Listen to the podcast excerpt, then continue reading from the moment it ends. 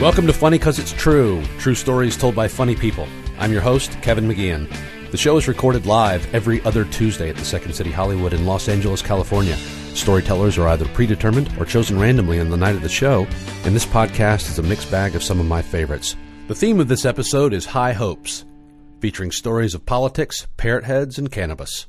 Mark Warzeka witnesses a room full of Jimmy Buffett fans get blatantly bamboozled.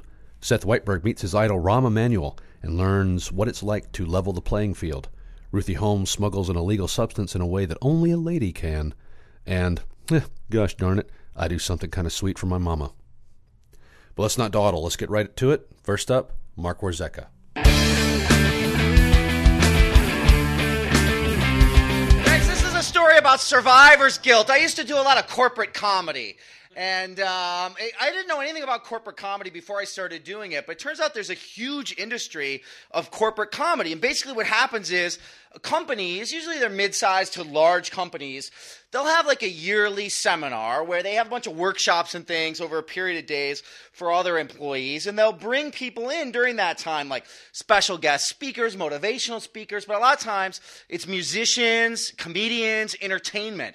And I started doing a lot of corporate comedy for a while. And like big names do corporate comedy, which I also didn't know. Like uh, we we did a, I did a bunch of shows with Martin Short, and every corporate show he does, he makes hundred thousand dollars per performance. Jay Leno does one every Saturday night for hundred and fifty thousand dollars. Yeah, it's huge money. We did a bunch with Hall and. Oh, Elton John. You can get Elton John to play at your corporate event for a 25 minute or 50 minute show for 250,000 or $500,000. So, uh, so like, there's like, I never knew this, but like, huge names do corporate comedy. But this particular gig that I'm talking about today was a gig with the Second City, and Second City does a lot. And this one was uh, for a, a accounting firm, and they were based in Texas, but the uh, they had done well, they had like a bunch of shitty years. And this year was like a great year for them. They'd done really well, and they flew all the employees for a week to this uh, resort on uh, Amelia Island, Florida, on the ocean. It was beautiful. And we're there all week with them. We're doing workshops, we're doing shows and stuff. And, uh, you know, you get to know the employees because you're kind of like with them every day on breaks or smoke breaks or whatever you talk. And as we're going through the week, they were saying, This is so great, you know, that we did so wow. They were so proud of themselves. We've done well. We had a great year. And at the end of the, at the end of the week, the company is throwing this big party and they're going to have a nice dinner for us and they're going to have drinks in an open bar. And we're not supposed to know this, but they've hired Jimmy Buffett. Jimmy Buffett is going to perform at this show. So they're very excited and they're saying it all week. They're saying, Jimmy Buffett, Jimmy Buffett. We're not supposed to know, but Jimmy Buffett, we've done so well. The company got Jimmy Buffett to come perform to us. So they're all like hyped up. They're all talking about it. So it's the end of the thing, the last day, and the vice president of the company comes up to us and she says, You know, you guys did great. We loved having you. Tonight we're having dinner and drinks and a party. Do you want to come? So we all say, Of course, because we think, drinks and dinner, and Jimmy Buffett will be there.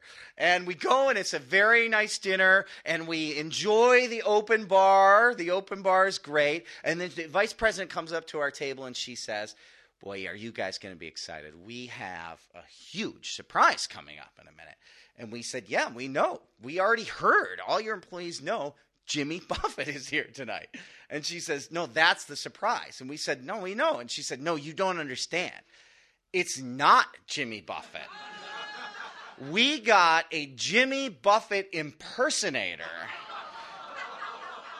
to come play the show, and we've been spreading the rumor that Jimmy Buffett is coming. They're going to be so surprised. So this is like the worst surprise of all time, right? Like Christmas morning, instead of gifts, you get I don't know a pile of dog shit. I don't. know.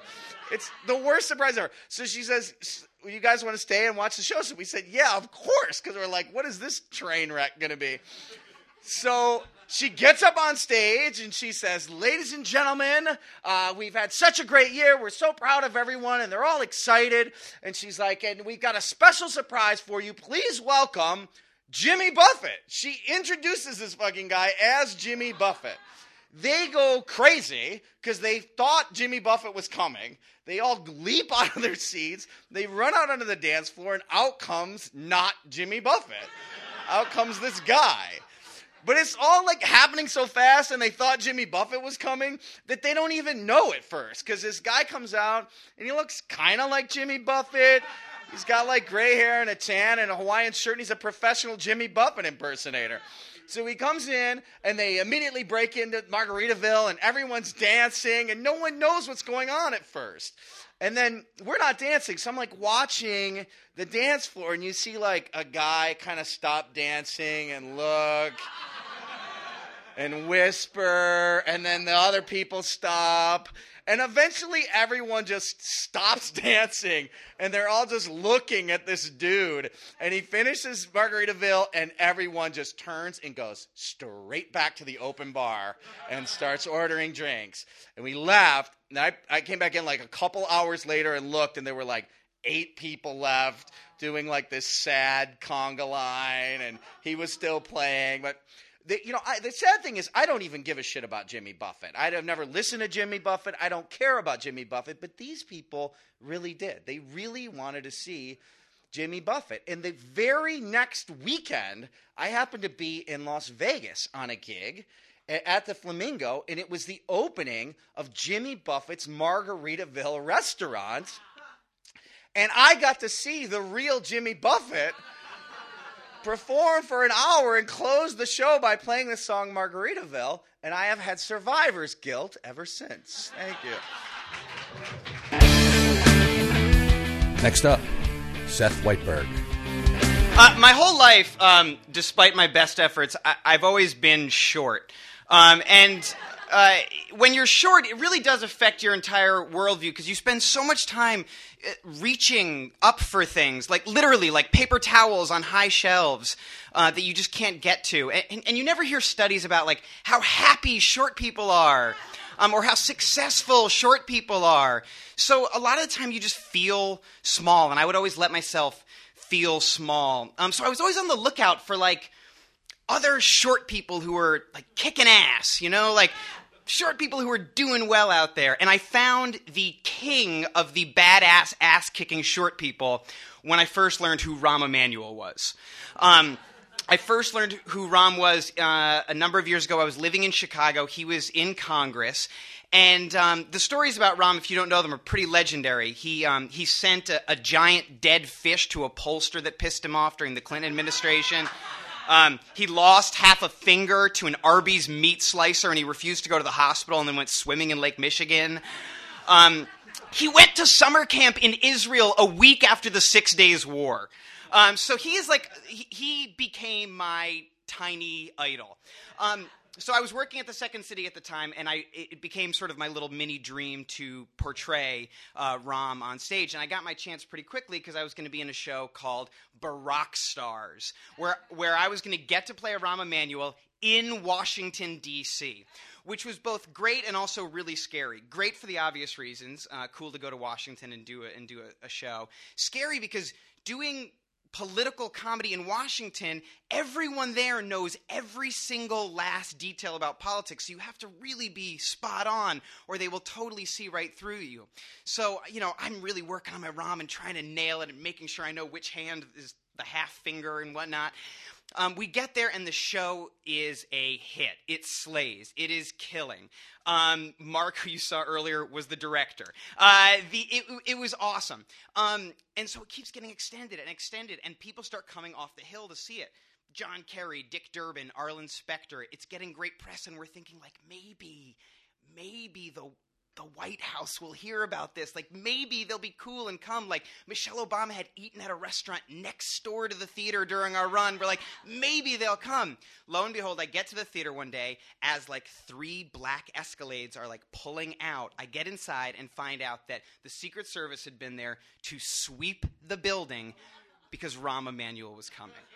All right, so not only is Rahm coming, which is mind blowing in and of itself, but Rahm is coming on the same night that my mom and stepdad are driving down from Rhode Island, the smallest state in the country.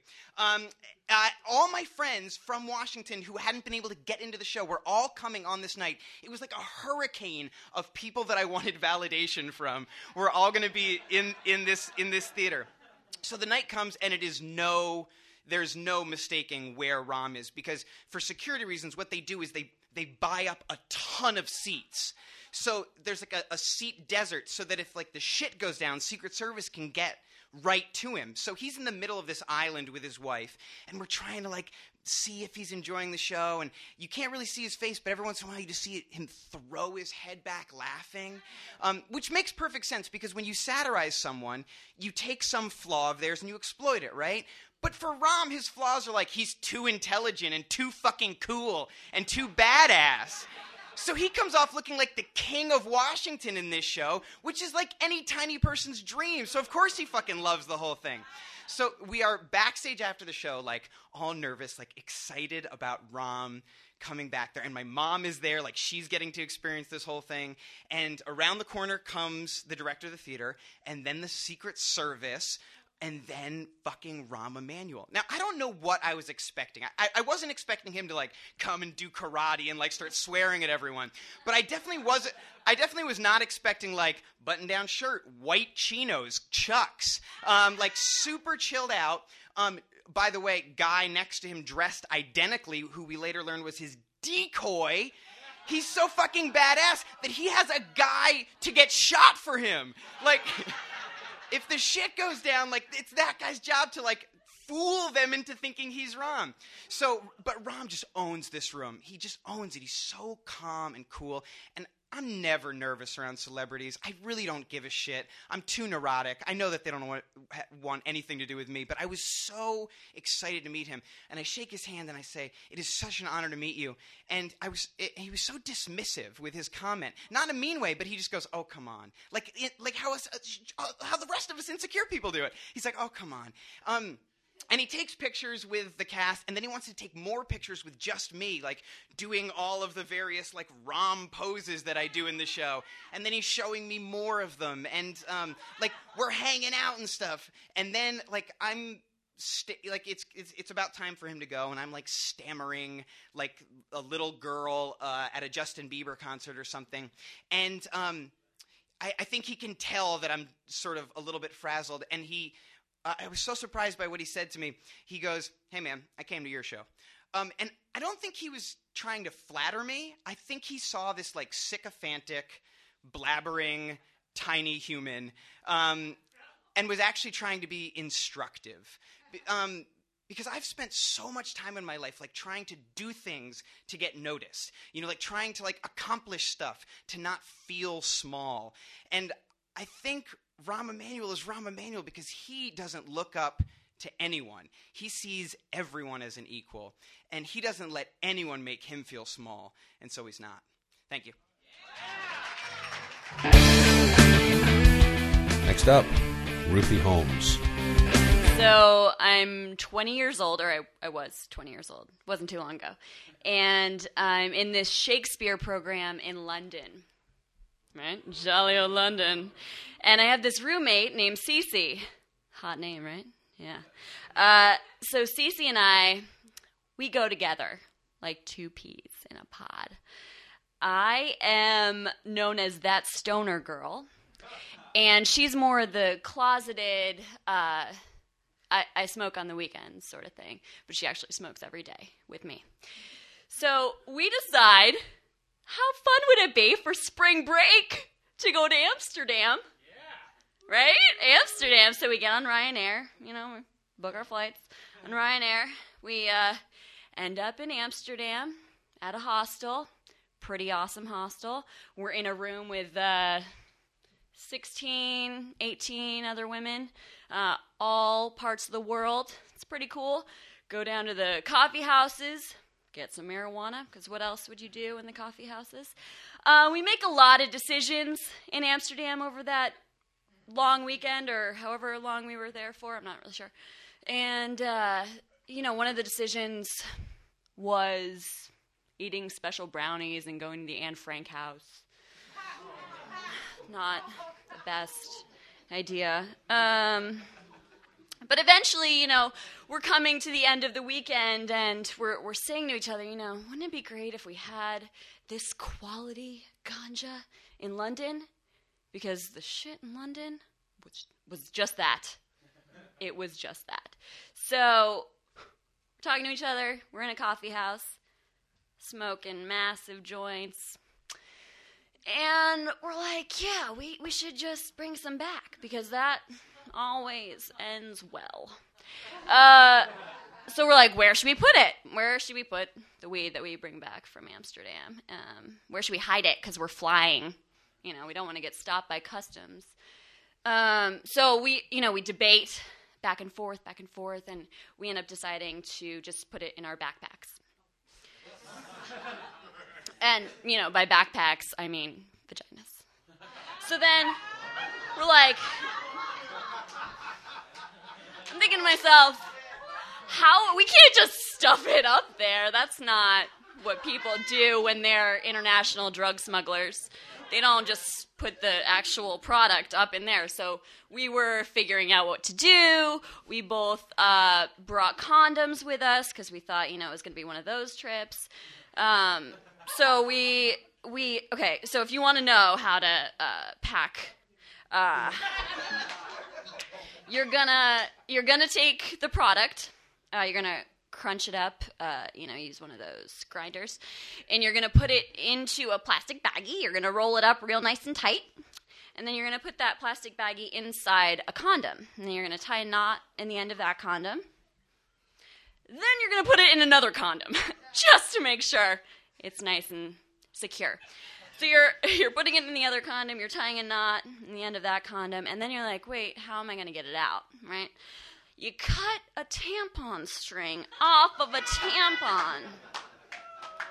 Brilliance, right? So we go to this really nice restaurant in Amsterdam, and we have our we have our product, and it's all rolled up. It's all put in its little um, tube, if you will, and uh, we each go to the bathroom separately and stuff it in, and then we go to the airport right after that. I'm paranoid as fuck. I don't know what's gonna happen. My buzz is wearing off. Um, Cece is cool as shit. And I couldn't believe it. I was like, you are acting so cool. It, it feels a little different than a tampon. Girls, it's not the same feeling, just so you know. Um, if you ever get into this situation. So um, we're in the airport. We're in the Amsterdam airport. I don't remember what that's called. Uh, and down down the corridor is a dog. I'm not talking like down a ways. It's right here. This is this is where the dog is. so I'm I'm standing there, and all of a sudden I just grab her arm because I'm like, that's the dog. That's the dog. The dog's gonna sniff the weed that's in our vaginas. so she just turns right around and just walks the other direction. The dog doesn't follow us. We're safe. We get back to London. Yeah. We smoke everyone out. We don't tell them where the weed's been. And finally, me, Kevin McGeehan. Very quickly, the best present I ever got from my mother was a song that I wrote for her in 2005. Here's what you need to know. My mother, Patty, had a lot of nicknames for me. One of them was Grown Up Son. And what that means is there were times where she would say things to me and my age was frozen in time. I was always the little boy to her. And even though I was a grown man, there were times she would say things to me or ask me questions where I would turn to her and incredulous, incredulously say, you realize I'm a grown man, right? Hence, grown up son. Uh, when I was 11 years old, she and I got uh, really sick, and we were quarantined to our house, and she could not go shopping for gifts. It was uh, the two weeks surrounding Christmas. So what she did was she came up with a plan. uh, much like Kyle's mother, uh, she decided to come up with a scavenger hunt, this little hunt that I would uh, have to find all these presents. But she couldn't go buy presents, so what she did was she took books that we already owned and wrapped them and then hid them everywhere. And she was so excited. She, she was standing next to me and I would uh, get my clue and I'd figure out what it was and we'd run there to the next thing. And she was so excited as I unwrapped books we already owned. And it was just this really kind, really imaginative gesture, and it was just such a sweet thing on her part. But as an 11 year old kid on Christmas, I fucking hated it. It was so disappointing, uh, but one of those lessons where, uh, as I got older, I started to see that there, she had such a great ideal for making the best out of situations, and that was one of those examples of that. Uh, so we cut ahead to 2005. I am living in uh, the Atlantic Ocean on a cruise ship, and I was not coming home for that Christmas. But I got a call from her saying that her doctors had told her that this was probably going to be her last Christmas. So because the stakes got raised, uh, I immediately just changed my plans, and I was going to come home to be with her. And because it was going to be her last Christmas, there was some pressure on that to get a gift other than like a gift card. So I wanted to uh, actually do something uh, that I that only I could give her. So uh, I sat and I thought about our relationship, and I just uh, really put some time into it. And for two days, I locked myself in a room and just wrote draft after draft of this song, trying to figure out something that I could give her. And um, uh, Christmas arrives, and I come home, and I immediately play her this song, and she's so very thrilled, and it gets the exact response that I was hoping for. And she'd always request it. And um, and later, if you know this reference, uh, she had a big Bon Voyage party at the end of her life, and I played this song there as well because she requested it. And uh, this is it. This is the story of the little boy who was always there, the age of ten, with pale skin and unwanted red hair. He was shy on the inside, awkward on the out, hadn't kissed a girl, not a care in the world, because he didn't know much about the struggles of a woman, the only one in his life. You see, her life changed and was rearranged to just a mother, no longer a wife. Well, that hit her pretty hard, and she didn't have time to care. What kept her above was her love of the little boy who was always there. And so she gave him everything. She always put him second to none. And there's only one reason. Little boy was her favorite son. Mother and that little boy spent a Christmas long ago with infectious mononucleosis, or mono. It beat the crap out of both of them, literally, figuratively too. She couldn't shop for gifts, scared of a rift, and she didn't know what else to do. So she used her imagination, a value she instilled. She made him look for some books, but little boy was less than thrilled because to him they were just books. He couldn't realize the rest. He couldn't see the forest for the trees and make a bad situation the best. Now little boy has gone away and grew a little more every year. So now his present to you is grown up son standing here. Grown up son is always here. That's it. That's our show. Thank you to our storytellers Mark Warzeka, Seth Weitberg, and Ruthie Holmes. Special thanks to Josh Callahan, the Second City Hollywood, and the Comedy Podcast Network for producing the show. If you would ever like to see the live show, Funny Because It's True is every other Tuesday at 10 p.m. at the Second City Hollywood, located on beautiful and mildly scary Hollywood Boulevard. Funny Because It's True is on Facebook. Go to facebook.com slash funny cause it's true. So come out to the live show, sign up, and you may get chosen to tell a true story on stage, and from there you may get chosen to be on the podcast. My name is Kevin McGeehan. Thanks for listening.